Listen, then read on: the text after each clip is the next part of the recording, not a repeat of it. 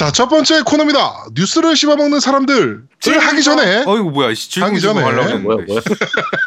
하기 전에. 어, 제가 스페셜 게스트가 나오셨습니다. 우리 E3 전문가 상거리 자진님 나와 계십니다. 안녕하세요. 예, 안녕하세요. 네. 어, E3 관련 얘기는 잠시 후에 저희가 진행하도록 하고요. 이제 뉴스를 일단 먼저 진행을 하고, 그 다음에 우리 상거 형이랑 이런저런 얘기 한번 나눠보도록 하겠습니다. 자, 뉴스를 씹어먹는 사람들 첫 번째 뉴스입니다. 음, 어, 프랑스 MS가 웹진들에게 전갈 사탕을 보냈다라고 합니다. 어, 선물로. 네, 스콜피오 E3 전갈입니다 진짜. 네, 2017년 E3 기념이다라고 하면서 사탕을 보내서 사진이 올라왔는데 사탕에 정말 전갈이 들어가 있어요. 네. 이따위 것을 프로모션이랍시고 아 이거 협, 네. 협박 아닌가요 협박? 야 너네 잘못 건드리면 우리한테 좋은 기사 안 쓰면은 알아서 해라 이런 뭐 이런 의미인 것 같은데. 아, 근데 정갈이 살아 있어, 죽었어. 죽었지 죽었긴 들어있으니까. 어, 그래. 그래도 일단 살벌하잖아. 그렇지. 이게 조금 혐오감이 그 이게 상근자님께도 여쭤보고 싶은데 음, 음. 서양에서도 전갈은 좀 무서운 의미 아닙니까? 어, 그렇죠. 정갈은 독이 들어있으니까 당연히 네. 무서운 느낌을 받죠. 네, 이거 씨발 프랑스에서 보냈다는 거는 진짜 이번에 우리 E3 기사 똑바로 왔으면 너 죽어 뭐 이런 의미로 보낼 거 아닌가. 네, 이런 생각이 좀 듭니다. 참고로 좋은 의미로 제가 말씀을 드리자면 전갈이 원래 한약으로도 쓰거든요. 한약재 전충이라고 어. 해서 쓰는데 네, 이게 관절염에 굉장히 좋은 약이에요. 어, 음, 약재 중에서는 굉장히 비싼 약이 들어가거든요. 정말 어, 비싼 약이에요. 어, 전갈이. 네, 전충은 진짜 비싼 약이라서 네, 이제 뭐 약 이거 사탕 먹고 관절이나 이런 거 아프신 분들은 그냥 뭐 잘 드시라고 약 삼아서 보내드렸다고 하면 제가 그렇게 볼 수도 있긴 한데 제가 이 사진 사진 보니까 좀 무서워. 어, 좀, 좀 그래. 아, 특히나 며칠 전에 제 방에 진해가 나온 적이 있어요. 제 방에서. 아 진해 어, 진, 진해도 예. 약으로 쓰죠. 아, 정말 짜증 나더라고, 그걸 보는데. 예. 네, 때려 죽였는데 그래가지고 네 하여튼 이런 전가를 보냈다라는 우리 겜덕비상엔 이런 거 안 보내셔도 됩니다 그냥 스콜피오 게임 기 좀 보내주세요 예. 자두 번째 소식입니다 락스타 게임즈가 올 가을에 분리 2를 출시한다는 소식이 지금 있습니다 아 네 이 분리가 그 분리가 무슨 뜻입니까 뭐 깡패 이런 뜻이죠. 그 학교 폭력 뭐 이런 약간 그런 폭력 그러니까 폭력배? 네, 음, 예, 그런 거죠. 예. 네 이게 그 학교판 GTA라고 그렇죠. 불렸던 음. 불리 시리즈가 사실 나온 지가 엄청 오래됐었는데 네. 이게 후속작이 드디어 발매되는 건지 네. 네. 게임 게임 인포머에서도 불리 2 Kevin's Back Jack이라는 이름으로 올라왔다가 부랴부랴 내렸다고 하면서 그렇죠. 어, 우리는 이런 거 올린 적 네. 없다라고 정색 빨고 있는 중이라고 근데 이게 어, 마- 말 그대로 부제까지 찍혀가지고 나왔기 때문에 그냥 네. 불리 불리 2도 아니고 그렇죠 부제까지 나왔으니까 거의 뭐 확실하다고 봐야겠죠. 확실하다고 봐야죠 네. 네. 개발 중이긴 할 거예요. 근데 레드데드에 집중해야 되니까 지금. 그렇죠 그렇죠. 네. 그렇습니다 저는 이거 락스타 게임 하면 일단 믿고 플레이하는 거라 그렇죠. 근데 네. 일단 락스타기 때문에 언제 나올지는 아무도 몰라요. 그렇습니다 예. 그게 중요합니다 네. 자, 세 번째 소식입니다. AT 게임즈라는 우리나라의 그 AT 게임즈가 아니고요. 네, 해외에 있는 AT 게임즈에서 어, 메가브라 메가 드라이브의 신형 세가 제네시스 플래시백을 9월 달에 발매한다고 네. 음. 어, 발표를 했습니다. 네. 이게 상당히 탐나는 기기인 게 네. 그 예를 들면은 패미컴 같은 경우 패미컴 미니 같은 걸로 해서 닌텐도에서 나오기도 했었는데 네. 이제 그거 같은 경우에는 기본 내장되어 있는 게임들만 사용할 수 있었거든요. 그렇죠. 그렇죠. 근데 요거 같은 경우에는 내장된 게임도 있고 네. 기존의 그 세가 제네시스 게임, 그러니까 메가드라이브 게임도 그대로 돌아 그 쓸 수 있도록 만들어져 있는 음. 데다가 어, 이제- 패드도 네. 무선이야. 네, 그리고 720p로 이제 출력도 가능하고 하는 그런 네. 거라서 그래서 여러 가지로 굉장히 업그레이드 된 상태라 이거는 나오면 아마 사게 될 거, 어, 그러니까 구입하셨으면 좀 구입하게 될 것 같아요. 이거는 네. 음. 상당히 탐나더라고요. 그렇습니다. 음. 그 보니까 소닉이 딱 메인에 딱 박힌 박스로 해가지고 네, 소닉이 딱 그림이다. 네, 네. 네. 역시 세가는 소닉이니까요.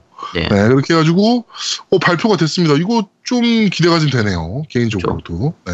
그 기본적으로 들어가 있는 게임들도 거의 뭐 웬만한 명작 게임 85개가 들어가 있는데 웬만한 명작 게임은 다 들어가 있고 네, 뭐 소닉 뭐- 더 헤지혹, 음. 샤이닝 포스, 판타지스타 4, 네. 모탈 컴뱃, 버추어 파이터 2, and more라고 써 있습니다. 야, 다 들어가 있는 상태인데다가 이게 기본적으로 세이브 기능이라든지 이런 것들도 게임 뭐 정지하고 되감고 이런 기능까지 다 있는 상태라서 어, 굉장히 추가 기능들도 많고 해서 네네네네. 네, 이건 탐나더라고요. 그렇죠. 네, 저도 나오면 사고 싶네요. 네.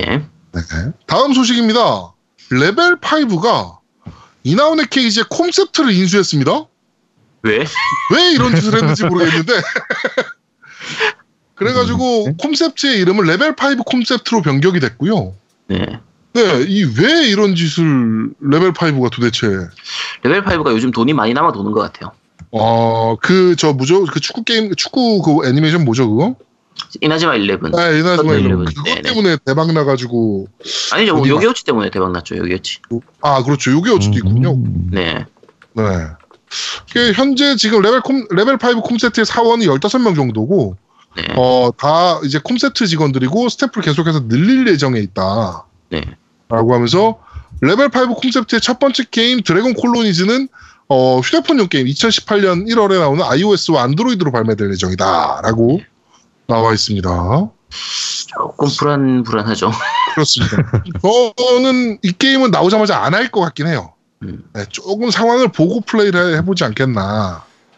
네, 왜 이런 네 그렇습니다. 개인적으로는 제가 레벨 5 제작사 굉장히 좋아하거든요. 이 제작사에서 나오는 게임들은 이제 아주 재밌는 거는 둘째치고 그냥 어느 정도의 색, 자기들만의 색깔이 있고 좀 괜찮은 게임들이 많이 나오는 편이라서 그렇죠. 근데 하필 왜 콤세트를 네. 이해가 안 되긴 합니다. 자, 다음 소식입니다. 레지던트 이블 2 리메이크 소식인데요. 거기 성우, 어, 클레어 성우가 이제, 어, 애슐리 버치라는 배우인데, 어, 이번에 참여를 못하게 된다라고 합니다.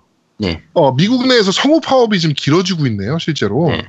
네, 한 1년째 지금 성우 파업이 지금 이루어지고 있고, 네. 어, 리메이크에 대해서 굉장히 지금 이 성우도 관심이 많긴 한데 캡콤이 어, 성우 그 노조를 탈퇴해달라 탈퇴하면 어, 참여시키겠다라고 얘기를 했는데 음, 탈퇴 안 하고 그냥 어, 참여 안 하는 것으로 음. 얘기했다라고 합니다. 요건 또 네. 뒷, 뒷얘기가 좀 약간 몇 가지 있긴 한데 또 네. 루머 부분이라서 다 그렇죠. 얘기하기 좀 힘들죠. 네네네. 네. 이게 음. 만약에 루머대로라면 캡콤이 개새끼긴 한데 네. 네 루머대로라면 네. 네, 캡콤이 개새끼긴 한데 그건 정말 루머라 아직 좀 더 지켜봐야 네. 됩니다. 근데 네. 이건 완전히 캡콤만의 문제는 아닐 수도 있는 게 그렇죠. 그 스퀘어 에닉스에서 개발하는 라이프 이스 스트레인지 네, 네. 네네. 에도 이 클로이 클로이 매- 주인공 역을 애슐리 버치가 맡았었는데 네. 네. 요번에 속편에서 빠졌다고 아, 네. 역시 성우 같이- 파업이 확실히 문제가 좀 되긴 하나 보네요, 지금. 네, 그래서 네. 네. 그렇습니다. 자, 그리고 다음 소식인데, 이거 좀 새로운 소식입니다. 아타리가 새로운 아타리 쇼크를 준비 중입니다. 네, 새로운 콘솔을 계획 중인가? 라는 루머가 지금 떴어요. 네. 그리고 아타리 박스라는 홈페이지도 지금 열려 있고요. 아타리박스.com이라는 이제 사이트도 지금 열려 있고, 그냥 티저 사이트가 열려 있습니다. 그래가지고 이거 새로운 콘솔 아니냐? 음, 라는 얘기가 지금 나오고 있어요. 근데 현실적으로 생각하면 지금은 콘솔 사업 자체가 이 비용이 어마어마하게 들어가기 때문에 투자 비용이 그렇죠. 어마어마하게 들어가기 때문에 아타리에서 지금 뭐 소니 플레이스테이션이라든지 마이크로소프트 엑원 같은 그런 규모로 이제 만들 거라고 생각이 좀 약간 힘들고요. 휴대기가 차라리- 아닐까 그러면?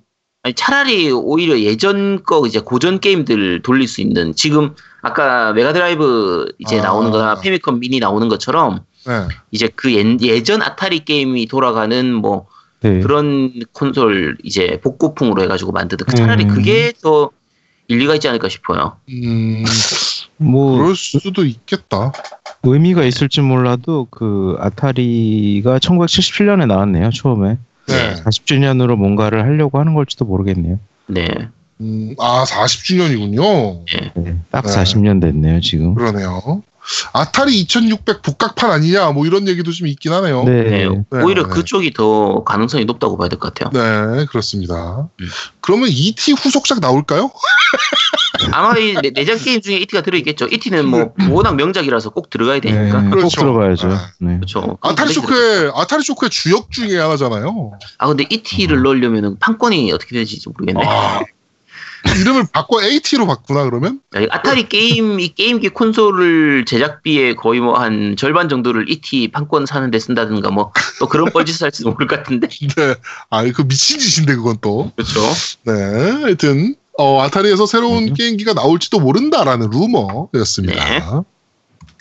자, 그리고 요새 랜섬웨어가 참 여러 가지로 말이 많은데요. 네. 우리나라에서도 나야나라는 그, 저 뭐죠? 호스팅 업체가 네, 그 랜섬웨어에 당해가지고 13억의 합의를 받죠, 결국엔. 네. 네, 13억의 합의를 보고 어, 데이터를 복구하고 있는 중인 것으로 알고 있는데 어, CD 프로젝트 레드도 당했습니다. 아이고. 사이버펑크 2077 관련 내부 파일들이 모두 다 유출됐다라고 하면서 대가를 요구받았다라는 이제 뉴스가 올라왔습니다. 네. 네, 돈을 내지 않으면 다 공개해버리겠다라고 얘기했다라고 하는데, 어, 자기네는 응하지 않을 거고, 그 파일들은 온라인에 게시될 거다라고, 어, CD 프로젝트 레드 팀이, 어, 공식적으로 발표를 했습니다. 네. 이게, 네, 이- 이런 식으로 돈을 벌라고 하는, 이게 결국에 절도잖아요. 아, 협박이죠, 사실. 협박, 절도보다. 그러니까 절도는 자기들이 뺏어가는 게 절도가 되는 거고, 네. 뺏어가는 게 아니라 내캐부터 내서 묶어둔, 부- 보코와 이제 암호를 통해서 네네네, 묶어둔 다음에 묶어놓고. 네. 결국은 돈을 주면 그걸 풀어주겠다라는 건데, 말 그대로 그냥 랜섬을 네네, 쓰는 그렇죠. 건데, 인질극이죠, 인질극. 이거는 지금 사실 전 세계적으로 문제가 되는 부분이라, 네. 전 세계가 같이 움직여서 이거에 대해서 좀 단호하게 뭔가 이렇게 대처를 좀 해야 될 것 같은데, 네, 이번 나야나 같은 경우가 저는 최악의 상황이다라고 생각을 했어요. 그렇죠. 그러니까 말 그대로 최악이죠. 이게 사실 협박범들한테 굴해가지고 돈도 줘버렸고요, 실제로. 네. 이러면 우리나라에 있는 모든 호스팅 업체나 다른 서버들은 제 1타겟이 될 수밖에 없어요. 어, 얘네 씨발 돈 주네? 이러면서.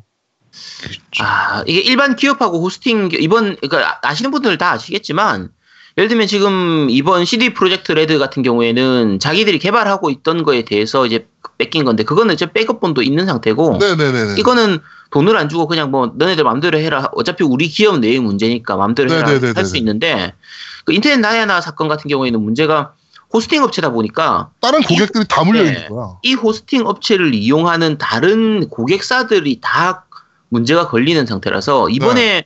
사실 그 13억 이제 그냥 내고 협상을 했던 부분도 거의 자기들 돈 다 주고 그 회사 자체를 통째로 파는 조건으로 해서 하는 거라 기본적으로는 그 회사는 거의 망하는 거예요. 파산이죠, 파산. 네, 파산되고 이제 어떻게든 자기 고객사들만이라도 어떻게 살리기 위해서 이렇게 진행을 한 거긴 한데 네. 아 이거는 언제든지 반복될 수 있는 문제거든요.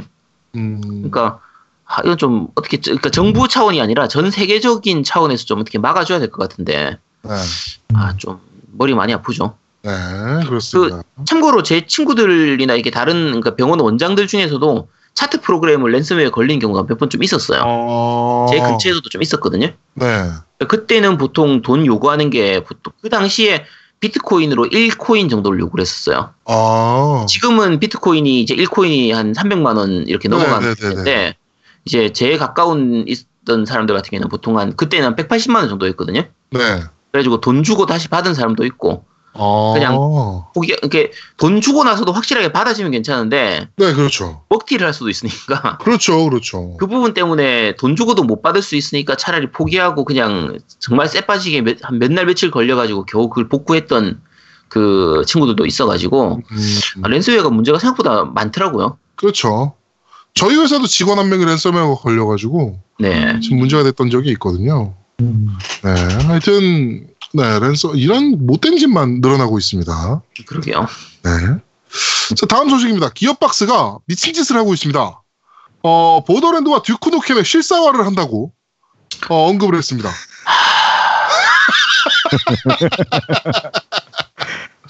그래가지고 누가 시나리오를 정해 그 써주셨어요. 2017년 9월 듀크누켐 영화 공식 발표. 어, 영화 듀크누켐은 2019년 최고의 영화가 될 것이다. 만약 2019년 최고 영화가 못 된다면 2020년에 최고 영화가 되겠지만 19년에 개봉할 것이다. 그 다음에 2021년에 개봉할 것이다. 2021년이 지나면 뭐 이렇게 쭉 가다가 아바타 4 뭐다 먼저 개봉할 것이다. 아바타 4가 개봉하고 나면 어, 감독을 해고하고 주연 배우들이 하차했지만 영화 제작을 멈췄다고 한 적은 없다. 영화 개봉은 20, 2027년에 할 것이다. 뭐 이런 식으로 그렇죠. 계속 연기할 거다. 뭐 이렇게. 음. 네. 이게 뭐 듀크 누켐도 그렇고 보더랜드도 뭐 영화로 만든다고 꼭 실패하진 않아요. 제가 만약 추측한다고 하면 듀크 누켐은 어차피 본인 컨셉 맞춰가지고 B급 영화로 만들면 되고요. 너무 제작비 그쵸. 많이 들이지 말고 네. 그냥 좀 싸게 싸게 해가지고 B급 영화로 만들면 되고 보더랜드는 이제 그 매드맥스 스타일로 음. 그런 스타일로 해서 좀 음. 마찬가지로 B급 게임으로 저렇게 그럭저럭 잘 만들면은 뭐 그럭저럭 볼만한 게임이 나올 수도 있는데 근데 여기서 욕심을 좀 아. 부려요. 지금 보니까 보더랜드는 그쵸. 마블처럼 cinematic universe를 염두하고 있다고. 네. 별로 기대 안 합니다. 네, 크게 기대는 안 되네요. 요새 이상하게 실사화가 좀 많네요. 그렇죠. 음. 그렇습니다. 네. 자, 마지막 소식입니다. UBI CEO가 나는 스플린터 셀을 아직 잊지 않았다라고 스플린터 셀 시리즈의 후속작 언급 비스무리한 것을 했습니다. 어 나도 잊지 않았어 그 게임은. 어. 네, 스플린터 네, 셀의 네. 마지막 발매됐던 작품은 2013년도에 발매했던 블랙리스트가 마지막 작품이었는데 저는 사실 잠입 액션 하면은 많은 분들이 그 메탈 기어 솔리드를 얘기하겠지만 그렇죠. 저는 사실 스플린터 셀을 먼저 꼽거든요. 저도 음. 개인적으로는 메- 그 스플린터 셀이 더 재밌었어요. 음. 음. 훨씬 잠입스럽고 정말 훨씬 스파이스럽고 네 정말 잘 만든 게임이라 스플린터 셀은 그게 쫄깃쫄깃하지 그 상황들이. 네. 음. 네네네네 그러니까 자유도 부분이라든지 게임 스토리 연출 이런 부분들은 그 메타 메탈 기어 솔리드가 더 낫긴 한데 네 그냥 오히려 약간 더 그 스플린터 셀이 좀 더 쉬운 느낌도 있고 그쵸 약간 소- 좀 손에 착착 감기는 이런 음. 느낌이나 스플린터 게임- 셀 1은 정말 어려워요 아 초반 거 말고 네. 중후반 거 이후부터 네네네. 스플린터 셀이 음. 오히려 더 쉽기도 하고 그리고 메탈 기어 솔리드 같은 경우는 자유도를 너무 높이다 보니까 오히려 좀 더 어려워진 부분도 있었거든요. 네 근데 그리고 중간에 영화적인 연출을 너무 많이 삽입하다 보니까 중간에 보는 시간이 너무 많아서 네. 내가 게임을 하는 시간보다 보는 시간이 너무 많아가지고 좀 흐름이 끊기는 이런 부분들도 있는데 네. 스프린트 셀은 그런 부분들에 대한 완급 조절이 굉장히 잘 돼 있어서 네네네 어 괜찮은데 이상할 정도로 지금 안 나오고 있죠.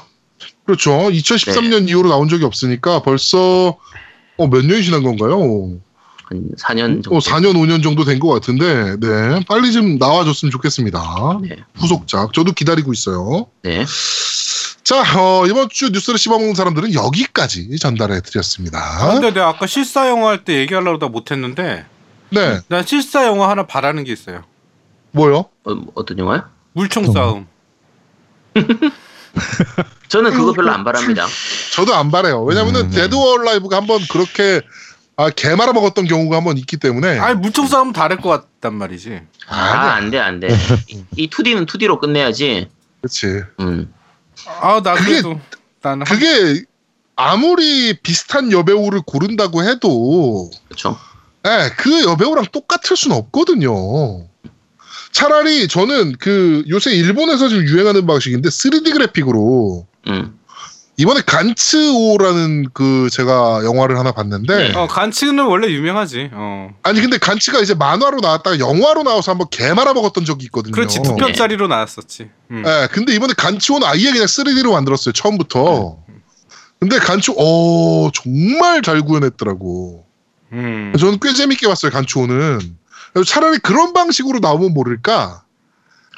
예, 그- 실사 배우들 써가지고 하는 건 저는 지금 반대입니다. 국내에는 사실 많이 안 나오는 편이긴 한데 일본에서는 그 이- 이제 게- 애니라든지 게임을 주, 그 이제 원작으로 해서 나오는 영화들이 굉장히 많거든요. 그렇죠. 철인 28호도 나왔었고. 그냥 뭐 진격의 거인도 마찬가지고 네. 패트레이브도 마찬가지고 굉장히 많이 나오는데 어 뭐 이제 그쪽 걸 즐겨 보시고 많이 보신 분들은 아시겠지만 대부분은 병맛이에요. 정말 그렇죠.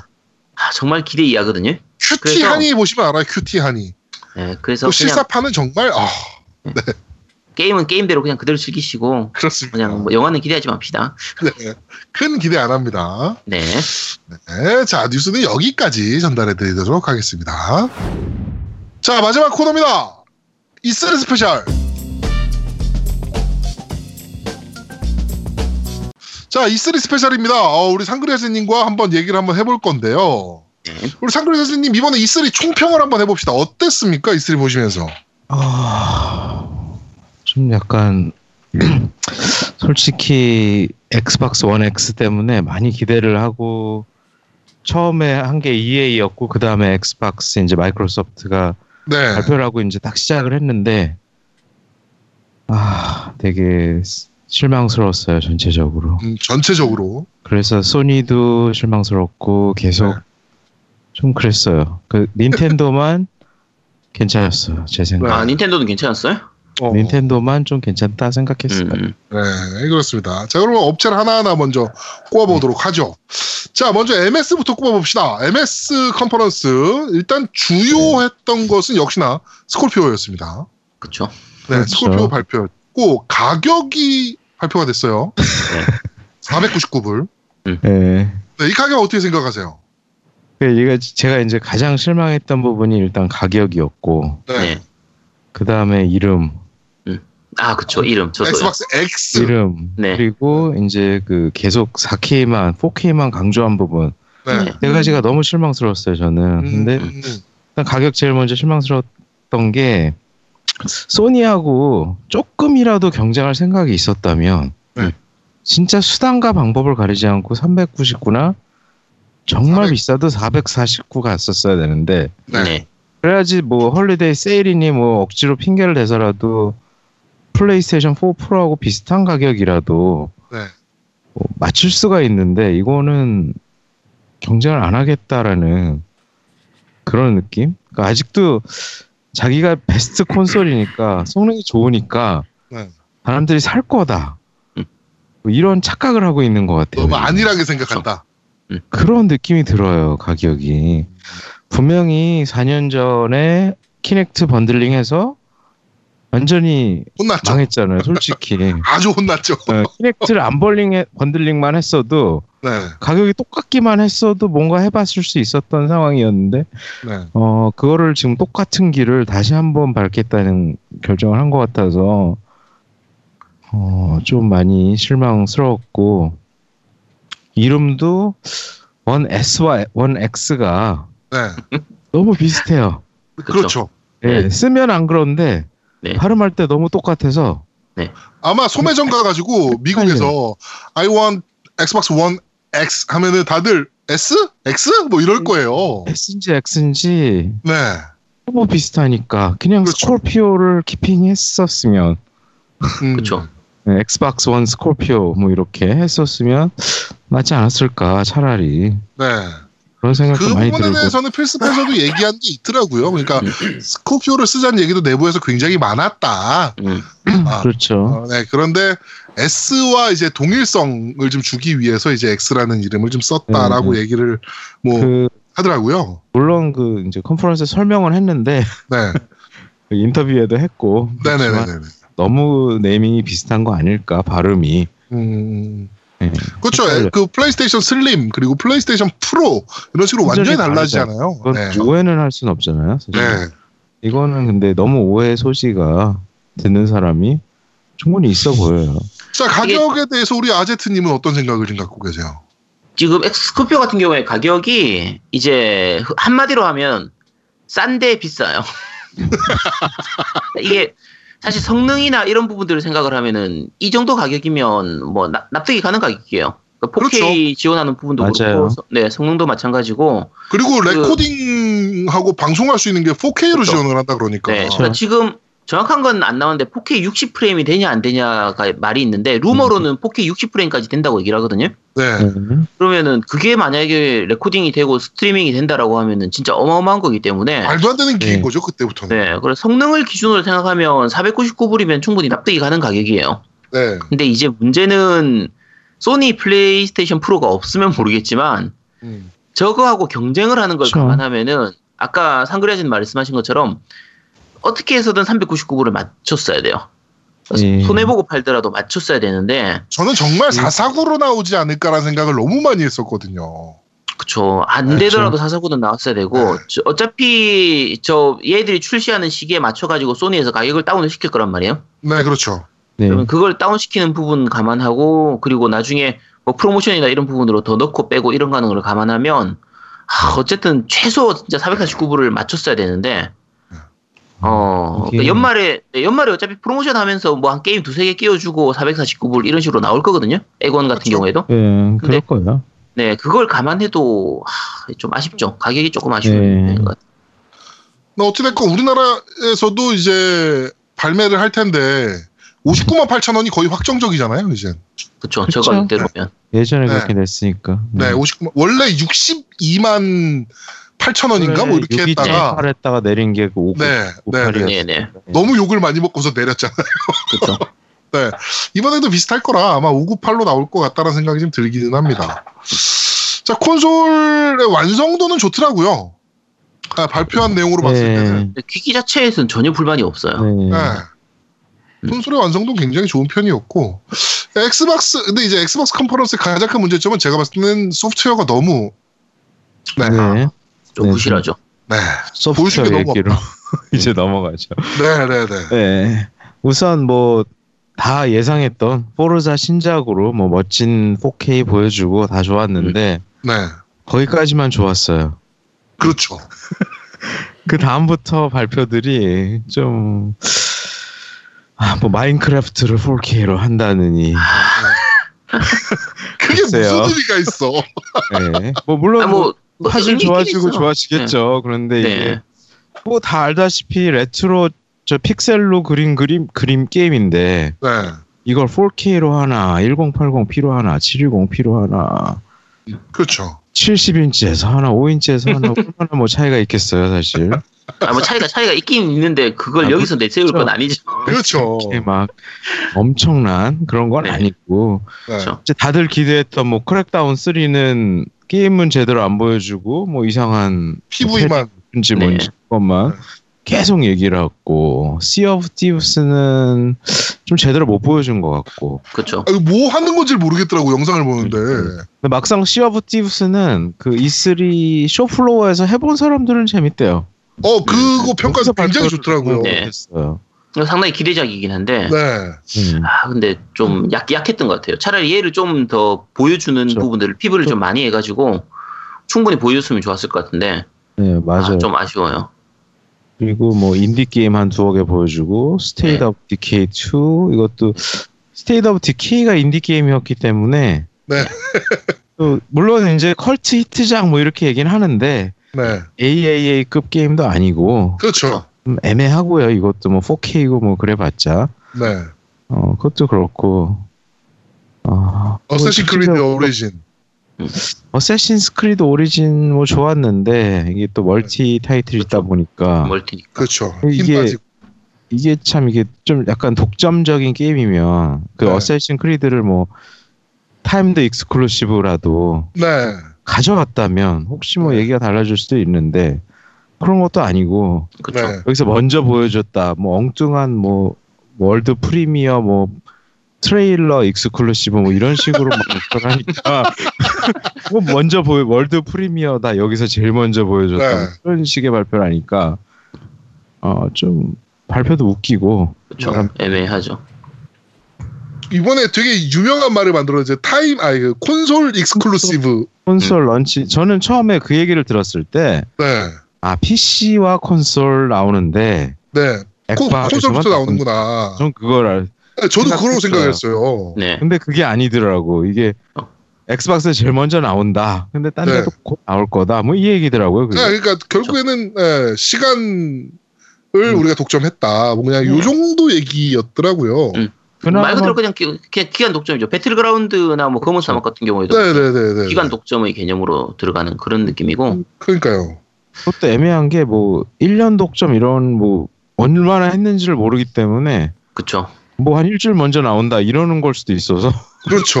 네. 그것도 정말 애매했고요. 전체적으로 굉장히 애매하고 일단 무엇보다 계속 4K 60 프레임 per second 이것만 성능만 네. 계속 강조를 하니까 성능으로 너무 까여서. 그래 엑원이 그동안. 그러니까 그건 이해해요. 어. 이해하는데 전 짜증이 나더라고요. 계속 4K 뭐 exclusive 이 단어만 네. 계속 들리는 거예요. 처음부터 끝까지. 그렇죠. 어, 그래서 근데 문제가 어 이제 UHD TV를 벌써 산 사람들은 물론 좋을 수 있어요. 네. 근데 뭐 저희 MC들만 해도 네. 노우미만 가지고 있어. 노미 혼자 있잖아요. 저 없어요. 음, 아 저도 가지고 있는데요. 어, 너도 가지고 있어요? 네. 아, 다섯. 명 지금 다섯 명 얘기하는 사람 중에 두 명 있어요. 게임 좀 네. 좋아한다는 사람 중에 네. 그러면 이몇 명이나 이렇게 게이머들 중에 벌써 UHD 가지고 있고 이런 사람 몇 명이나 될지부터 그렇죠. 4K로 당장 업그레이드할 이유가 없는데 계속 4K만 보여주니까 너무 궁금한 게 4K가 없는 사람한테도 이 X라는 게 필요한 건지 일단 네. 그걸 답을 못해 전혀 뭐, 못해. 뭐 발표가 있긴 했어요. 그러니까 1080p를 쓰는 사람들도 좋아질 거야. 네. 애매한 네. 거죠 애매한 네, 좋아질 거야. 네. 그리고 정확한 정도나. 말이 아니. 뭐 프레임 좀 좋아지는 이런 정도인 건지 뭐 네. 다른 뭐 그래픽이 진짜 좋아지는 네. 건지. 그걸 알 수도 없고 이게 뭐 4K 60프레임의 그래픽 좋아지는 건 좋은데 문제는 그거를 충분히 활용하는 게임이 나와야 돼요. 그러니까요. 근데 이번에 나온 거에서 포르자를 제외하고는 딱히 그렇게 4K라서 엄청 좋네 이런 게임이 거의 네. 안 보여서 네, 그것도 그러니까 그런데. 네. 4K의 네. 네, 먼, 먼저 얘기해 먼저 얘기해 4K의 힘을 정말 보여주고 싶었다면 저는 네. 헤일로 카드 꺼냈어야 된다라고 봐요. 네. 네, 헤일로 후속작 하나 꺼내. 그러니까 티저 영 이게 소니가 잘하는 부분 중에 하나인데 네. 언제 나올지 모르는 타이틀인데 일단 발표하고 봐. 그렇죠. 그런 거 네, 이런 거 잘하거든요. 맞아요. 맞아요 음. 근데 MS는 보면 올해 아니면 내년에는 발표하는 타이틀들만 발표해요. 음. 어, 근데 네. 그것, 뭐 그것도 장단점이 있어요 장단점인데 소니 같은 경우는 지금 이제 소니 다음에 얘기하겠지만 네. 올해 나올 게임이 하나도 없어 보여요 네, 내년 그렇죠. 스테이션, 아, 내년 스테이션. 내후년 네. 뭐 기약 없음 이런 수준으로 보여서 네, 그렇죠. 그것도 또 맞아요, 많이 맞아요. 욕을 먹고 있어요 역시 네. 맞아요. 그 거는 충분한 장단점이 있으니까 그것까지 뭐라고 할 수는 없는데 어 Forza 같은 경우도 잘 보여줬는데 그 끝나고 나서 인터뷰가 네. 네. 우리는 그래픽을 70%밖에 사용하지 않았다. 네. 그 엑스박스 원 X의 성능의 70%밖에 사용하지 않았다. 네, 이게 참 그러니까 이게 그 정도로도 그렇게 좋게 보여줄 수 있다는 건지 네. 제, 제가 그러니까- 그 예전에도 몇 번 얘기했지만 그런 멘트는 제가 한 30년 전부터 들어왔던 것 네. 같거든요. 그렇기도 한데 이게 좀 S S 때문에 발목 잡혀서 70%밖에 못 쓴 건지 음. 모르겠는 거예요, 저는 지금. 그렇죠. 그럴 가능성도 있죠. 네. 왜냐면 에- S를 너무 신경 안 쓰고 만들 수는 없거든요, 또. 네. 그러니까 어. S를 완전 무시하고 100%를 풀로 사용할 방법이 없는 건 아닌지 지금 현재 네. 그런 생각도 좀 드는 음. 그런 멘트라서 아, 그러네요. 진짜 생각해보니까. X를 굳이 사야 되나? 네. LCD TV 특히 없는 사람은 네. 정말 고민하게 만들었고 네. 가격도 좀 세고 문제가 좀 네. 있는 것 같아요 지금. 아 근데 그게 지금 말씀하신 게 좀 다르게 의미로 해석을 해보면 지금 음. 그 플스 프로를 꼭 사야 되는가랑도 같이 매치가 되거든요. 그렇죠. 네, 똑같은 맞아요. 거예요. 플스 프로도 왜 사야 되는가? 그런데 플스 프로 사람들 미치듯이 원했죠. 그러니까 줄 서서라도 사고 막 어떻게든 얻으려고 했잖아요. 그렇죠. 일단은 마소가 원하는 게 그거 같아. 왜 사야 되는지는 모르겠는데 남들이 그렇게 줄 서서 사줄 것 같다는 환상을 갖고 있는 것 같은 느낌이 좀 들어요. 네, 이게, 그렇게 하려면 약간 차이가 있는 게 네. 일단 뭐 실제 구하기 힘들고 아니고를 떠나고 떠나서 얘기하면 플스 4 프로하고 플스 그냥 기본 슬림하고 비교, 비교를 할게요. 비교를 하면 네, 가격 차이가 많이 안 나거든요. 국내 가격 기준으로 하면 12만 원 정도밖에 차이가 안 나니까 네. 맞아요. 그러면은 실제로 플스 4 프로를 가진 사람들은 대부분 알겠지만 생각만큼 프로가 성능 차이가 많이 나질 않아요. 그냥 좀 음. 낮긴 한데 굳이 뭐 그렇게까지 차이가 나는 이런 건 아니지만 딱 그 돈 가격 정도만큼이거든요. 한 12만 원 네. 정도 음. 그 정도 수준인데 에곤 같은 경우에는 차- 가격 차이가 많이 난단 말이에요. 그렇죠. 그럼 그렇죠. 과연 저 정도를 투자를 더해서 에곤 X를 살 만큼의 가치가 있느냐라고 하면 네. 현재로서는 아직까지 미지수가 너무 많다는 거죠. 맞아요. 왜냐면 S가 이제 holiday promotion 하면은 분명히 또 그때는 이제 나온 지 오래된 거니까 할또 할. 건데 네. 그러면 이제 20만 원 정도에 살 수 있을 거야 아마 200불 네네. 새거 bundling 게임도 bundling 해가지고 네. 그러면 X는 새로 나온 거니까 많이 못해요 할인하고 싶어도 그렇죠. 정말 해봤자 뭐 450불 그것도 힘들 네. 거예요 아마. 네. 그러면 이제 2.5배 차이잖아요. 네. 그렇죠. 그거를 그러니까 아제트님 말씀대로 한 100불 차이다 그러면 고민을 할 것 같아요. 저도 그렇죠. 액원이 없는 사람으로서. 근데 200불 이상 차이가 나버리는 거야. 네, 이거 두 배 이상 차이 나기 때문에 어려워요. 제가 보기엔 줄 서기 어려워요. 근데 일단 저는 사긴 살 것 같은데. 아, 일단은 저도 살 거예요. 저도 살 네. 건데 한 2019년쯤 살 것 같아요. 이게 아 그러니까 저도 그 생각이에요. 그러니까 이게 급하게 살 이유가 있을까라는 생각이 들어요. 네. 네. 그러니까 네. 이 결국은 에고덱스의 가치를 좀 제대로 낼 만한 게임이 나와야 되거든요. 그렇죠. 그런 그렇죠. 게임이 좀 충분히 나오고 나면은 사겠지만, 네, 맞아요. 네 프로자 저거 하나 보고 사기에는 조금 그렇죠. 아, 일단 어쨌든 바로는 안 사게 될 것 같아요. 저 같은 네. 경우에는. 네. 포르자 호라이즌 4는 근데 진짜 쩔게 나오지 않을까 이 생각은 지금 하긴 하, 게 그렇죠. 되고. 그거는 뭐 그럴 수도 그럴 있겠네요. 것 같아요. 프로- 네. 네. Horizon 언제 나올지 모르겠지만 네, 하여튼. 진짜 쩔겠다 이 생각은 들긴 하던데. 이게 약간 좀 양날의 검인 것 중에 한 가지가 뭐냐면 그 제가 요즘 이제 Gran Turismo 그 스포츠를 플스4 프로로 하고 있었는데 네, 네, 네, 네. 그 베타 테스트를 하고 있는데 보면 이거 그냥 하는 동안은 잘 몰랐었어요.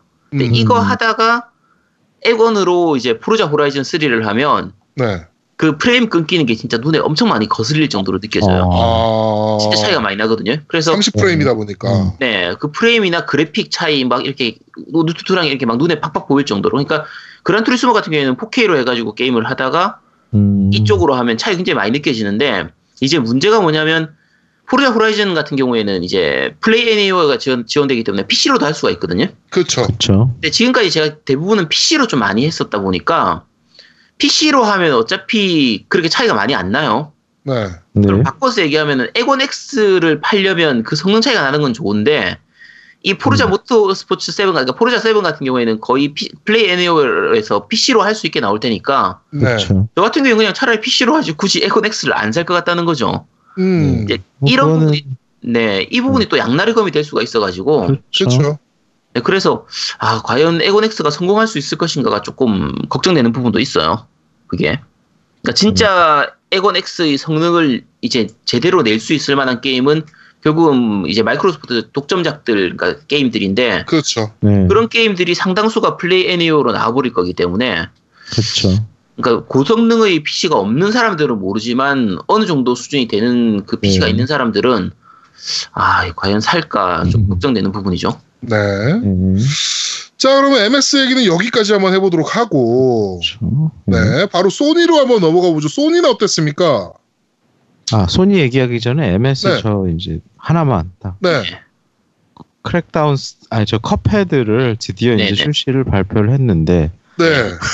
우리나라는 잘 모르는 사이, 그, 애니메이션이잖아요. 컵헤드 네. 자체가. 예 그것도 그렇고 이게 4년 동안 나오다 보니까 제가 처음 발표했을 때 엄청 기대했는데 네. 네. 막상 발표가 됐는데 기대가 안 돼요. 이게 서양에서는 그래도 컵헤드라고 하면, 네. 그래도 좀 인지도가 아, 좀 네, 있는데, 그렇죠. 그러니까 네. 우리나라는 거의 인지도가 없는 거라. 이게 그 너무 일찍 발표해가지고 그렇죠. 네. 맞아요, 네, 맞아요. 소니 맞아요. 소니로 넘어가죠. 네. 바로 소니로 넘어가 보도록 뭐 하겠습니다. 한 가지 한 가지만 더 할게요. 네. 제가 개인적으로 제일 기대하는 건 Forza 7하고 그 음. Ori and Will of Wisps 그게 아, Ori 기대- 신작. 네, Ori 신작 나오는 신작은 네, 저도 기대 중이에요. 4K 60 프레임으로 하실 수 있습니다. 4K이고 나발이고 그런 거 필요 없고 이 영상미가 너무 좋기 때문에 어, 그래서 요것만 거의 기대되고 나머지는 그러니까요. 그냥 뭐 별로 기대도 안 되는 것 같아요. 네. 네, 소니로 넘어가죠. 네, 소니 얘기 한번 해보도록 하죠. 소니는 어떠셨습니까? 아 소니는 제가 솔직히 말씀드리면 마이크로소프트 너무 실망해가지고 그 다음에 E3 뉴스를 안 봤어요. 네. 한참 후에 봤는데 네.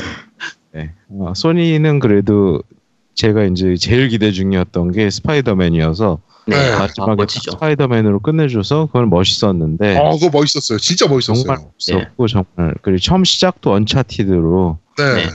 저 Lost Legacy 잃어버린 유산인가 뭐 그걸로 네. 시작을 해가지고 정말 시작과 끝 정말 좋았어요. 근데 네. 중간은 별로였는데 네. 시작과 끝은 좋았어요. 저는 사실 God of War가 조금 실망스러웠어요. 개인적으로는. 예, God of War는 조금 그, 그 Kratos가 갖고 다니는 그 칼 어디 간 거야? 그 체인 그 나사 그뭐 그렇죠. 그 나- 그래요 사슬낫? 네. 그거 어디 간 거야? 왜 도끼를 들고 설치냐고? 맞아요. 그렇죠. 느낌이 많이 바뀌었죠. 아. 음. 그리고 약간 크레토스가 이제 힘겨워 보이는 느낌? 그렇죠. 음. 음. 아 이제 뭐 나이 들어가지고 어, 나이 신의 막 설정이 찢어지던 나이 든 거는 애였는데. 네, 네. 할 수 있죠, 그거는. 예. 예.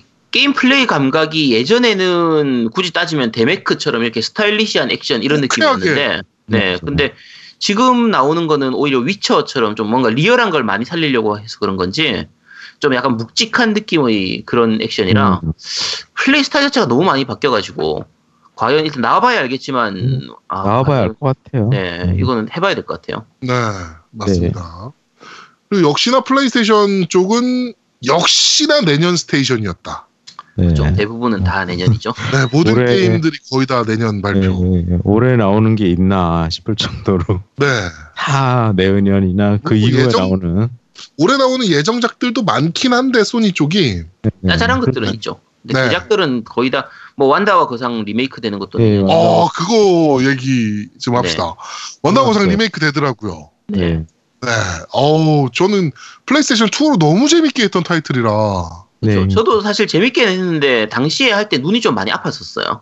프레임이 이게- 너무 끊겨서. 네, 프레임 너무 끊겨가지고 참 굉장히 음. 눈이 아팠던 게임인데 그래도 재밌긴 정말 재밌었거든요. 네. 근데 네. 이게 이번에 영상 나오는 거 보면 정말 부드럽게 잘 돌아가고 깔끔하게 나오기 때문에 요건 좀 기대가 되죠. 네. 네. 기대가 많이 되더라고요. 네, 우리 상그레 사진님은 소니 쪽에서는 가장 그 볼로냈던 타이틀은 역시 스파이더맨.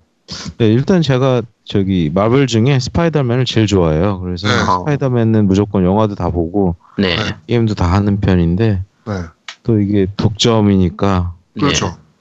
플스 4 프로를 제가 없지만 그래도 굉장히 잘 만들 것 같다는 플스 4 프로에서 하면 더 좋은 느낌으로 할 수 있고 있을 것 네. 같고 네, 그래서 기대가 많이 돼요 이 타이틀은 음, 저도 그 플레이 영상을 보니까 네 어 실플레이 영상이었잖아요. 그쪽에서 네. 그렇죠 예, 실플레이 네. 보여줬죠 아 굉장히 호쾌하기도 하고 네, 그 스파이더맨이 갖고 있는 기믹을 너무 잘 구현해냈다라는 생각이 들더라고요. 맞아요. 예. 연출이나 이런 부분들도 너무 멋지고 네. 네. 아, 방금 제아동님 말씀하신 것처럼 사- 사실 이런 류의 그 액션 게임들 같은 경우에는 그 영웅이 가지고 있는 그 느낌 그리고 내가 그 스파이더맨이 된 것 같은 느낌을 주는 맞아요. 게 이제 중요한데 그렇죠. 영상을 보는 것만으로도 진짜 그 느낌을 그대로 전달받을 수 음. 있어가지고 네. 너무 잘 만들었더라고요. 정말 그러니까. 초기대작이죠. 뭐 저도 정말 좋아요 소니 컨퍼런스에선 이거밖에 볼 게 없었다라고 생각이 들 정도로 저는 예, 예, 너무 멋있더라고요 개인적으로. 그렇죠. 네. 맞아요 그렇습니다. 뭐 근데 저희가 예상했던 하드웨어 발표는 없었어요. 하드웨어는 사실 그렇죠. 저는, 저는 별로 그- 예상을 안 했는데 저는 사실 휴대기 언급 정도는 네. 있지 않을까? 생각을 루머가 네. 루머가 너무 좀 네, 너무 아닐 것 같기도 했고 했는데, 소니가 아예 그겁 아니라고 네. 네. 미리 발표를 해서 네, 네, 네. 그래서 안, 안 나오 안 나올 것 같았어요. 음, 진짜로 만들고 있을 수는 있지만 내년쯤 하지 않을까. 최소한 VR 버전 2 정도는 얘기하지 않았을까? 얘기하지. VR은 이번 아니요. 세대에는 아마 다시 나오기 힘들 거예요. 어, 그럴까요? 그러니까 VR을 고, 그러니까 다음 세대로 그러니까 이제 이, 그러니까 VR 2세대죠. VR 2를 네. 만들려면 그 이제 일단 기본적으로 콘솔 성능이 높아져야 돼요. 네, 그렇죠. 콘솔 성능이 안 높아진 상태에서 다 차기 버전이 나오는 거는 그다지 의미가 없기 때문에 음. 아마 음. 플스4 5가 나올 때 VR 2가 나오지 음, 현재 세대에서는 플스4 프로까지 해서는 다음 차기작 VR이 나오기는 힘들 거라고 봐요. 음, MS도 이번에 VR 발표가 전혀 없었던 부분도 그렇죠. MS는 무선으로 VR을 할 수 있는 거를 우선 순위로 생각하고 있다라고 얘기를 하더라고요. 네. 음, 네, 그래가지고 발표가 없었다라고 얘기를 해서 그래도 소니 정도면은 이번에 개선판 정도는 나오지 않았을까 나오지 않을까 라고 생각을 했었거든요. 음. 얘네는 상용화해서 발표를 했던 애들이기 때문에 네, 예 근데 뭐 전혀 그런 얘기는 없었어서 네. 예. 그 스카이림 VR은 재밌겠더만 아, 근데 이게 이런 게임이 아니 그게 오래 하기가 힘들어서 그게. 그러니까. 피로감이 음. VR 게임은 제가 저 같은 경우 이제 멀미 때문에 그런 거긴 한데 멀미가 아니라도 VR 게임들은 사실 피로도 때문에 장시간 플레이하기가 힘들어요. 네 맞아요. 음, 네, 그게 제일 큰 문제인데 엘드 스크롤은 정말 대표적인 장시간을 하게 되는 게임이거든요. 네. 그렇죠. 그래서 과연 이걸 VR로 해서 어느 정도까지 할 수 있을지 조금 뭐 기대 반 걱정 반이 되네요. 이거는. 음, 이게 이번에 MS에서 이제 플레이 애니웨어 쪽 계속 또 얘기를 했고 네. 네. 소니 쪽에서는 이제 콘솔로만 나오는 부분들에 대해서 이제 쭉 얘기를 해서 네. 네. 이제 이 fanboy 얘기들을 좀 안 할 수는 없어요. 이 소니 fanboy들은 MS 쪽을 이제 니넨 씨발 PC로 나오는 새끼들이 뭐 이리 말이 많아. 라는 이제 시- 음. 식으로 이제 어그로를 끌었고 어그로 fanboy들 네. 그런 이제 그런 식으로 끌었고 MS 네. fanboy들은 씨발 할 말이 없는 거지 거기다 대고 씨발 사실이니까 음. 예. 그런데 이번에 세가가 지금 뒤통수를 쳤습니다. 세가가 어 페르소나 시리즈하고 용과 같이 시리즈를 PC로 낼 수 있다라는 언급을 했어요 이번에. 음. 네. 페르소나와 용과 같이 직접 언급하면서 네. PC 버전으로 나오길 원하는 게임 리스트는 어느 정도 고정돼 있으며 우리가 가지고 있는 리스트와 여러분이 원하는 리스트엔 큰 차이는 없을 것이다라는 얘기를 인터뷰에서 음. 해버렸어요. 그래가지고 네. 진짜로 PC로 나오나 싶기도 한데 나올 어. 수도 있지만 뭐 나올 수 있다는 네. 거하고 나온다는 거하고 또 이제 하늘과 땅 차이니까. 네네네 네. 그렇죠. 네. PC 시장이 워낙 크니까 이게 완전히 아무래도 그 서드 파티들이 무시하기는 좀 어렵지 않을까 그런 네, 생각 그렇죠. 특히나 2017년에 세가 같은 경우는 베요네타를 PC로 낸 경험이 또 있잖아요. 네. 네 그러니까 가능성이 좀 더 높아지는 것 같은데 이게 지금 이번 세대로 와서는 플스4도 마찬가지고 엑원도 마찬가지지만 기본적으로 PC 음. 기반이기 때문에 네 PC 게임을 이쪽으로 가져오는 것도 쉽고 이제 이쪽 네. 게임들을 플- PC로 PC로 가져가는 가져가는 것도 그렇게 어렵지가 쉽고. 않아서 네. 그러니까 예전 전 세대 게임들에 비해서 훨씬 쉬워졌기 그렇죠. 때문에 어쨌든 조금이라도 더 팔 수 있는 걸 감안하면 특히 이제 그 스팀 플랫폼을 많이 이용하는 그런 네. 걸 하면 이제 굉장히 쉽게 판매량을 올릴 수 있다는 부분을 생각했을 때 그- 음. 그러다 보니까 요즘 최근 이제 일본 게임사들 중에서도 뭐 테일즈 시리즈도 마찬가지고 네. 그 스팀용으로 개발 나오는 경우가 굉장히 많거든요. 그렇죠. 저기 그렇죠. 철권도 마찬가지였고 네, 그렇죠. 네. 네, 스파이 스트리트 파이터도 PC로 나왔고 네, 네. 네. 결국에는 네. 네. 그래서 그래서 아마 점점 그 경계 콘솔과 PC의 경계는 확실히 무너지고 있는 느낌은 들기는 해요. 네. 네, 전체적으로. 자, 그러면 그거와 전혀 상관이 없는 업체입니다, 이번엔. 닌텐도. 음. 닌텐도에 나오는 게임은 PC로 나올 일이 없거든요. 그렇죠.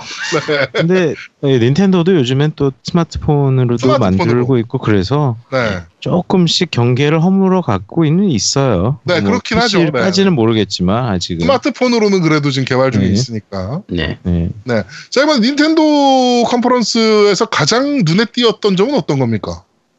어, 뭐 일단 다 신작들이죠. 신작들이 많이 보여줬고 네. 제노블레이드에서 시작해서 네. 커비, 요시, 슈퍼마리오 오디세이 그리고 메트로이드 프라임 4 로고가 잠깐 보였죠. 아무것도 네. 안 보여줬지만. 네. 그렇죠. 그리고 저거 있잖아요. 슈퍼마리오 또 뭐 하나 있던데? 아, 레빗 어, 킹덤 배틀. 마리오와 레비드 네. 가 이제 발표가 됐죠 거기서. 네, 네, 네, 네, 네. 네. 이게 저는 오디세이가 너무 재밌겠더라고요. 예. 그쵸. 오디세이는 아. 마리오로 하는 GTA다라고 네. 지금 평을 많이 받고 있다고요. 네. 마리오로 하는 GTA. 네, 마리오가 등장하는 GTA. 그 사실은 모자를 이용한 gimmick이 네. 되게 아 누구나 생각할 수 있는 것이었는데 그렇죠. 어 되게 놀랍도록 구현을 해놨더라고요. 음. 그 모자를 씌우면 음. 그 상대방이 내가 되는 그러니까 군바로 플레이할 수도 있고 네. 네.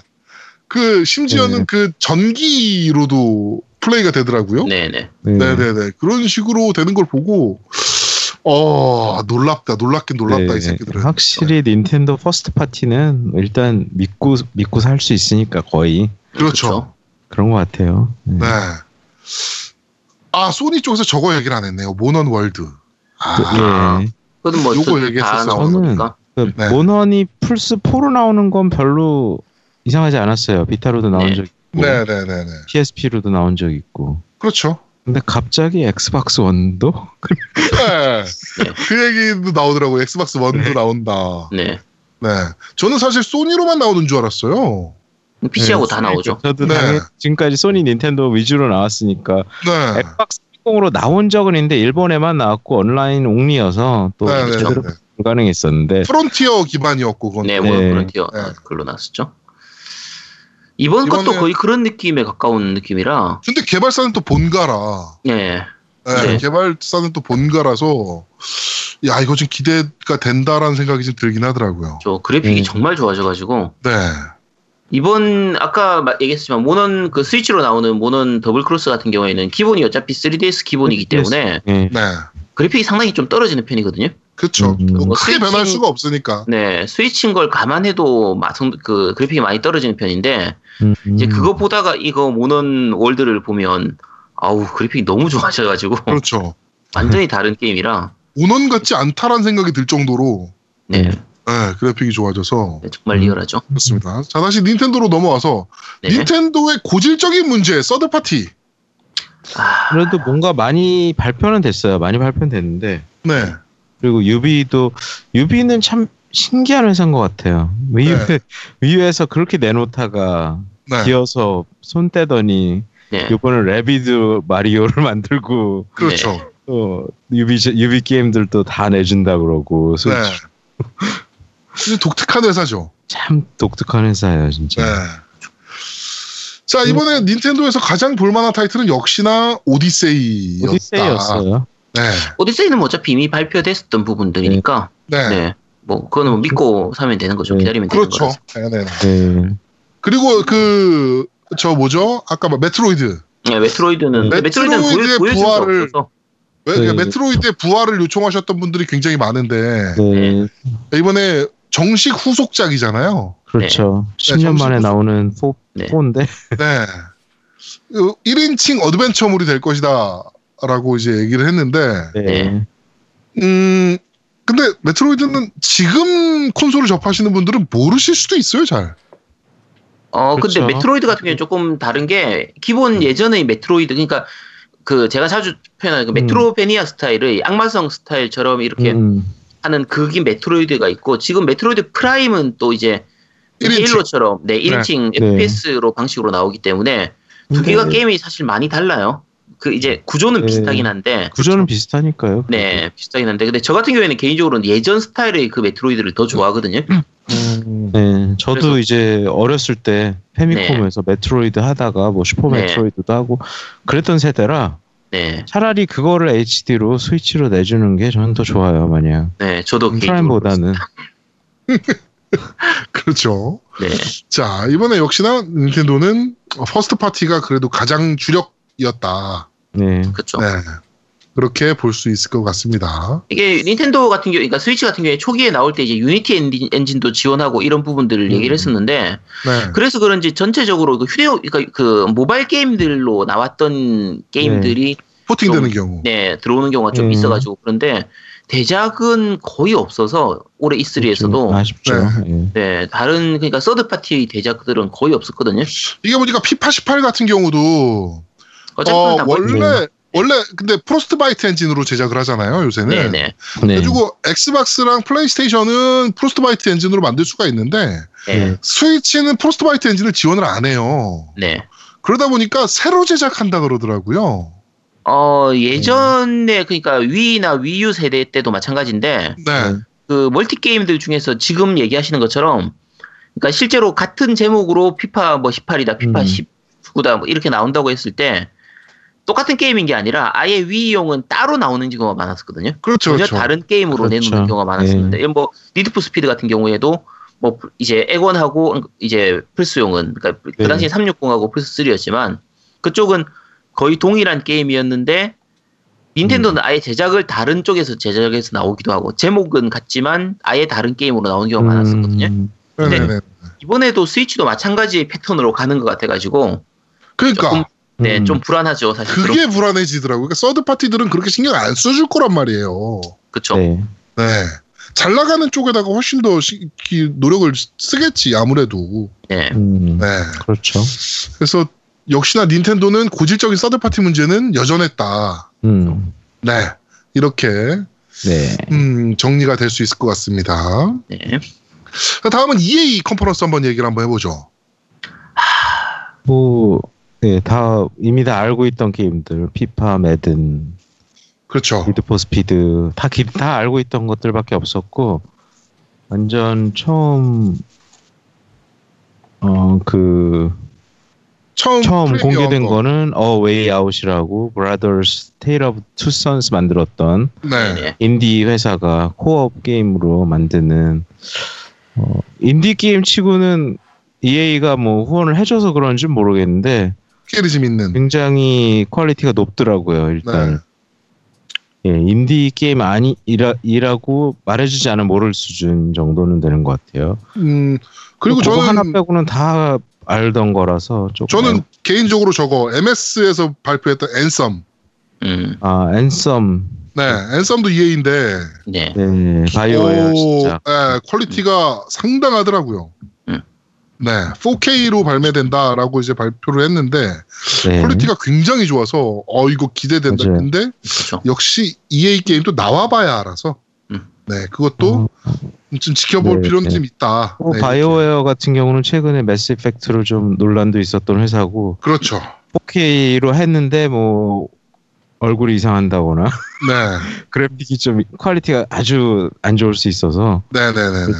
꼭 봐야 될 것 같아요. 뭐 네. 좀더 정보도 공개되고 그렇습니다. 자, 앤썸까지 이제 발표가 됐던 EA였고 EA도 사실은 뭐 그렇게 눈에 띄는 신작이나 뭐 이런 건 전혀 없었어요. 그렇죠. 네, 이번에 뭐 이- 매든 매든도 프로스트 바이트 엔진으로 넘어간다. 뭐 이런 네. 네, 우리는 신경 쓰지 않아도 되는 그런 발표들이 있었고 네. 사실 게이머는 뭐 무슨 엔진으로 나오든 잘 만들기만 하면 되지 상관없으니까 그런 거. 그렇죠. 네. 자, 그러면 이번에 유비로 넘어가 봅시다. 네. 네, 유비는 뭐가 있었나요? 유비도 뭐 다 왠지 모르겠는데 유비는 보안이 좀 문제가 있었는지 ransom에 당했는지 네. 다 그전에 다 공개됐어 그렇죠. 한 개도 안 빼놓고 오리진도 실제로 공개됐던 거였고. 완전히 다 어쌔신 공개됐어. 크리드도 네. 네, 그래서 뭐 사우스 파크는 몇 년 전에 공개해가지고 계속 연기하던 게임이고 네. 그렇죠. 비욘드 굿 앤 이블 2도 예전에부터 만든다 만든다 만든다 하고 아직까지도 아무것도 공개 못 하고 있는 거 네. 파크라이 5 사전 공개됐고 어쌔신 네. 크리드 오리진 사전 공개된 데다 마소 프로스 컨퍼런스 먼저 발표했고 그렇죠. 그 마리오 래비드도 닌텐도하고 닌텐도에서 유- 공개해버렸고. 같이 해서 공개 아 닌텐도가 더 나중이었어요 컨퍼런스 자체는 여기서 아, 그렇죠, 그렇죠, 보긴 그렇죠. 한데 네. 한 5일 전쯤에 발표 5일 전쯤에 누가 로고를 발견하는 바람에 네. 네. 예, 그것도 이미 다 하- 거의 하나도 안 빼놓고 그렇죠. 다 선공개가 되는 바람에 네. 좀 약간 김샌 그런 발표들밖에 없었던 것 같아요. 네. 그렇습니다. 게임 자체들은 다 그냥 그럭저럭 괜찮아 보이는데 그렇죠. 예. 네. 뭐 나쁜 그 게임 뭐 유비에 더 이상 속지 않으리. 아, 아니 속을 것도 없는 것 같아요. 네. 사실 다 속편이어가지고 마리오 래비드 그렇죠. 빼놓고는 네. 네. 또 마리오가 involve 됐기 때문에 마리오 래비드는 뭐 그렇죠. 퀄리티가 보장이 될. 거라. 네. 평타는 칠 거라 보이고 네. 음, 나오는 것들은 특별히 뭐 이게 기대할 것도 없고 실망할 것도 없는 그런 발표인 것 네. 같아요. 그렇죠. 딱 그냥 생각했던 정도 수준. 어차피 네. 어쌔신 크리드 오리진도 뭐 그냥 시- 신작 하나 나오겠지 생각하던 분위기에서 나온 거고 네. 파크라이도 당연히 나올 게임 나온 거라서 그렇죠. 그냥 뭔가 새로운 게 나왔다기보다 그냥 뭐 나올 게임 나온 뭐 때 됐으니까 나오겠지 하는 거의 그 느낌이죠. 그러니까 모든 게임사들 뭐 MS건 소니건 EA건 유비건 닌텐도건 네. 새로운 IP를 발굴하는 건 정말 어려운 일인 것 같긴 해요. 그렇죠. 새로운 IP가 거의 없었잖아요. 그렇죠. 네, 거의 다 시리즈물이었으니까. 네. 그나마 나온 그 이제 신작으로 나오는 것들도 이제 올해 발매될 거는 거의 없어가지고 네. 그렇죠. 네, 그래서 뭐 그게 문제예요. 이번 네 이번 E3는 그렇게 딱히 그런 건 없, 없었던 것 같아요. 네. 볼만한 자, 게 그럼 별로 이제 없는. 마지막으로 어, 그외 기타 등등들. 그 중에서 이제 가장 인상 깊었던 거. 프레스 컨퍼런스를 한 곳이 하나가 더 있죠. 베데스다. 네, 베데스다. 네네. 네. 여기도 뭐 웬만한 건 다 미리 나왔는데 제가 저를 좀 놀란 게 둠을 VR로 하겠다라는 게 네. 그 토하지 않을까? 씨. 네, 이거 굉장히 어주 두- VR 기능이 저는 솔직히 VR을 뭐 체험존 이런 데서 잠깐 잠깐만 해보고 소니 네. 것도 못 써보고 직접 써보진 못했어요 사실 그래서 근데 뭐 얘기 들어보면 그냥 해도 좀 멀미가 어지럽다, 뭐 멀미 네. 난다 이런 얘기 많이 들리는데 둠이 되게 스피디한 게임인데 있는데. 네. 그렇죠. 머리가 막 계속 팍팍 돌고 그러면 괜찮을까 과연? 네. 어, 저는 그랬었죠. 울펜슈타인 신작이 발표됐잖아요. 네, 네, 그게 좀 기대가 좀 많이 되더라고요. 저도요. 예, 네. 울펜스타인이 한때 좀 약간 많이 잊혀졌었는데 네. 360 시절에 잠깐 이게 나왔지. 이번 시리즈는 나치가 미국을 점령한 얘기더라고요. 네. 네. 네, 나치가 미국을 점령했고 그 이제 레지스탕스들이 미국을 되찾기 위해서 싸우는 네. 뭐 이런 얘기인 것 같은데 옛날에 그 북한이 미국을 점령했던 게임이 한 번 있지 않습니까? 홈프런트. 네, 네, 홈프런트라고 네. 그런 느낌이 좀 나지 않을까 약간 걱정이 좀 되기도 하는 부분이 있는데 그 울펜슈타인은 스토리가 항상 언제나 좀 그런 류였거든요. 그렇죠. 나, 네. 나치가 점령하는 뭐 마- 보통 타임머신이라든지 이런 거 이용해서 예, 나치가 만약에 지지 않았다면 네, 네네네네. 그렇죠. 그런 와리프 스토리를 많이 했죠. 울펜스타인. 네. 그래서 이번에 하여튼 공개가 돼서 저는 개인적으로 FPS를 처음 접했던 게그 네. 옛날에 제가 XT를 갖고 있을 때 울펜슈타인이었어요. 그렇죠. 대부분 다 그렇죠. 저도 네. 그랬어요. 예, 저도. 네. 네, 울펜슈타인으로 처음 FPS라는 걸 접해봤던 사람이라 이번에 네. 신작 나온다길래 기대가 좀 많이 되긴 합니다 개인적으로는. 음, 네. 그렇습니다. 그 외에는 사실은 뭐 다 그냥 그래서. 네. 이번 E3 마지막으로 총평을 좀 해주신다면. 어, 뭐 처음에도 얘기했지만 네. 어, 처음부터 실망스러워서 너, 네. 무 제대로 못 챙겨봤어요. 음, 그래서 좀 아쉬웠어요. 전체적으로 아쉬웠고 어, 네. 특히 제가 요즘에는 나이가 들면 들수록 당장 할 수 있는 거를 더 찾게 되더라고요. 그러니까 그렇죠. 내년, 내후년 여기까지 신경 쓸 없어요. 네. 내년 말에 나온다. 나오는 건 좋은데 뭐 내, 그건 내년 말에 생각해야지 이렇게 머리가 돌아가게 되니까 네. 그러니까 지금 할 수 있는 것도 많은데 굳이 그쵸. 내년 말에 나올 거면 정보 찾아보고 기다리고 또 이제 피곤하고 아, 기다리는 것도 힘들어. 예 아니, 그러니까 아까 지금 상그레스님 말씀하신 것처럼 요즘은 게임들이 너무 많이 나와가지고 네. 그렇죠. 그냥 지금 나온 게임 하기도 바쁜데 뭐 나중에 내년에 나오면 나오면 그때 그렇죠. 나오면 한 하면 또 되지. 지금 나와 느낌이라. 있는 페르소나 5 이런 거 즐기지 누가 페르소나 6뭐 3년 후에 나온다 기다리 이러진 않잖아요 사실. 그렇죠. 음. 그렇습니다. 우리 아제트님도 비슷한 입장인 것 같고, 우리 노우미님은 이번 E3 어떻게 보셨어요? 나는 진짜 어처구니 없는 게 자꾸 그 이슈화되는 게 너무 싫어가지고 게임은 게임으로서 봐야 되는데 네. 음. 그 요번에 E3 사실은 논 논의된 것들이 뭐 게임을 무슨 뭐야 그 소설도 아니고 뭐 하여튼 좀 그렇게 보는 시각들이 많은 것 같아요. 게임 잔치여야 되는데 음, 게임 음. 외적인 것들에 더 치중, 치중한 잔치였던 것 같다고 느낌에는 음. 아 게임의 본연의 잔치가 돼야 되는데 근데 작년 재작년에는 진짜 게임 잔치였는데 올해는 그렇죠. 게임 잔치가 아니었던 것 같아요. 솔직히 말하면. 네. 그러니까 이슈가 이렇게 한 데도 E3가 진짜 얼마만인지 모를 정도로 음. 결국 다 다들 자기네 컨퍼런스 준비하나 이 생각이 들 정도로 네. 약간 네. 심심했죠. 네, 너무 맞아요. 밋밋하게 넘어가서 음. 아, 하여튼 저도 좀 굉장히 실망적인 실망스러운 E3였습니다. 우리 방송 들으시는 어떤 많은 분들은 어떻게 이번에 E3를 보셨는지 지금 궁금하긴 해요. 어, 리플로 좀 많은 의견 남겨주셨으면 좋겠습니다. 자, E3 전문가 우리 상그리아즈님 오늘 늦은 시간까지 고생 많으셨습니다. 우리 또 네. 내년 E3 때 봐야죠. 볼 수 있을까? 네. 아 근데 그 제아동님 E3에 대해서 고윤님한테는 왜 안 물어봐요? 우리 고현님은 E3 어떻게 생각하세요? 저요? 네. 관심이 없어서. 자, 그 지난주에 지난주에 이어서 한 번 더 물어볼게요. E3 뭔지 혹시 아세요? 그 약간 지스타 같은 그런 거 맞죠? 게임 아, 쇼. 게임 그 회사 각별 모여가지고 음. 네. 맞죠? 네, 맞아요, 맞죠? 맞아요. 게임쇼예요, 네. 게임쇼. 맞아요. 저 뭐지 혹시나 고윤님처럼 모르시는 분을 위해서 지금 다 음. 끝난 마당에 상그레지님한테 음. E3에 대해 설명 좀 잠깐 부탁드릴게요. 어, 네, 뭐 E3는 일단 약자 Electronic Entertainment Expo 말 그대로 electronic 전자 엔터테인먼트 뭐 유흥 그걸 이제 엑스포 한다는 소개한다는 음. 박람회죠. 말 그대로는 그렇고요. 거기서 이제 게임 하드웨어, 뭐 게임 소프트웨어 그리고 사실은 전자 엔터테인먼트 박람회라서 원래 예전에는 게임만 보여주지 않았고 뭐 다른 것도 많이 보여줬는데 이제는 진짜 게임 쇼로 자리매김한 것 같아요. 완전하게. 네. 네. 그래서 다른 뭐 예전엔 진짜 뭐 그 놀, 놀이기구면 다 했었어요. 뭐 레고라던가 이런 것도 나올 수 있는 그런 곳이었는데 이제는 네. 그렇지 않은 것 같고. 음. 네. 그래서 여기 매년 6월 아니면 7월 정도에 열리고 거의 게임 쇼로는 딱 이게 그 딱 그 연도의 중앙에 있어서 네. 네.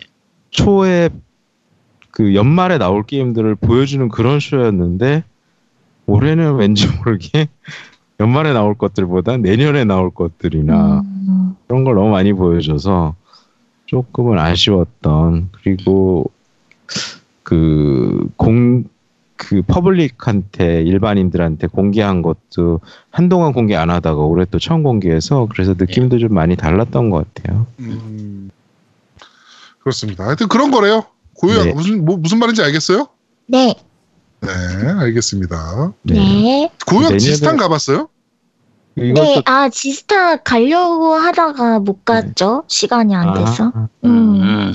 이거 내년에 물어보면 고현양 또 고현양 또 모르는 거죠? 네, 그렇죠. 내년에 E3가 뭐, 뭐였죠? 뭐 막 이러면서 또 야, 그- 야, 지스타 그런데- 같은 거죠? 막 이러면서.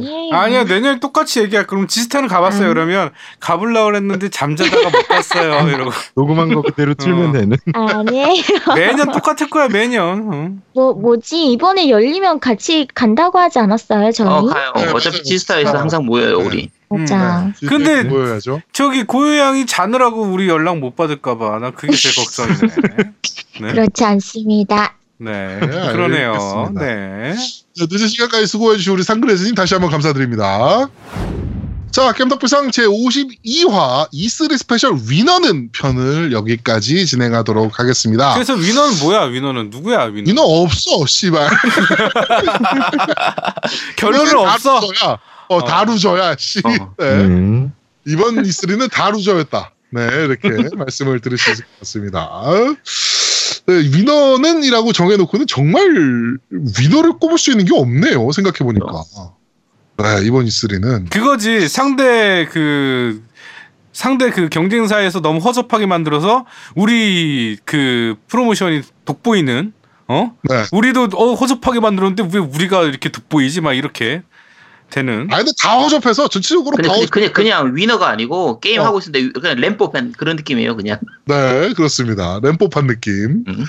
하여튼, 어, E3가 이렇게 실망스러울 수가 없습니다. 이제, 어, 이제 전 세계에 남아 있는 게임 쇼가 그 콘솔 쪽에서 손에 꼽을 수 있는 게 이제 네. 게임스컴. 게임스컴. 네. 네, 그다음에 동- 동경 게임쇼. 게임쇼 음. 이렇게 남아 있는데 어 그때는 좀 재밌는 일들이 좀 있었으면 좋겠습니다. 네. 겜덕비상 제 52화 E3 special winner는 편은 여기서 모두 마무리하도록 하겠습니다. 저희는 다음 주에 좀 더 재밌고 알찬 방송으로 여러분들을 찾아뵙도록 하겠습니다. 고맙습니다. 감사합니다 감사합니다. 감사합니다. 물정 다음 하고 싶어요 빨리 만들어 주세요 물정 다음 한 시간 동안 조용하던 한마디 하는 게 저거야. 물총 싸움 왜 안 보여주세요? 보고 싶은데 에이, 그림이라도 보여주세요. 보여야 네. 5분 다시 해야 된다 그 광고. 네. 네분 받았지? 네. 그거 다시 녹음해서 아재 아, 녹음 주세요. 네. 아재 녹음만.